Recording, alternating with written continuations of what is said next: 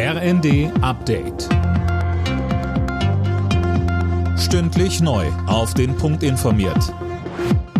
Ich bin Silas Quiring. 24 Geiseln hat die Terrororganisation Hamas freigelassen. Unter ihnen sind auch vier Deutsch-Israelis. Die Frauen und Kinder wurden medizinisch versorgt und werden weiter betreut. Bundesaußenministerin Baerbock begrüßte die erste Freilassung der Geiseln und fordert, es ist jetzt zentral, dass sich alle an die getroffenen Absprachen halten und dass in den nächsten Tagen weitere Geiseln freikommen. Und es ist zentral, dass das Internationale Komitee des Roten Kreuzes Zugang zu den Geiseln bekommt, um sie auch medizinisch versorgen zu können. Während der Kanzler beruhigt, dass auch nach dem Karlsruher Haushaltsurteil Finanzhilfen wegen der hohen Energiepreise weiterhin möglich sind, kündigt Finanzminister Lindner jetzt schon an, dass die Strom- und Gaspreisbremsen zum Jahresende auslaufen.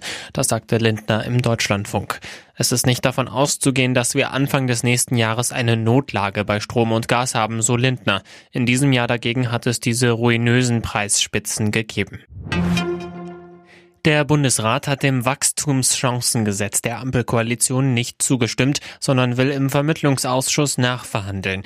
Grund ist, dass Länder und Kommunen zwei Drittel der Kosten stemmen sollen.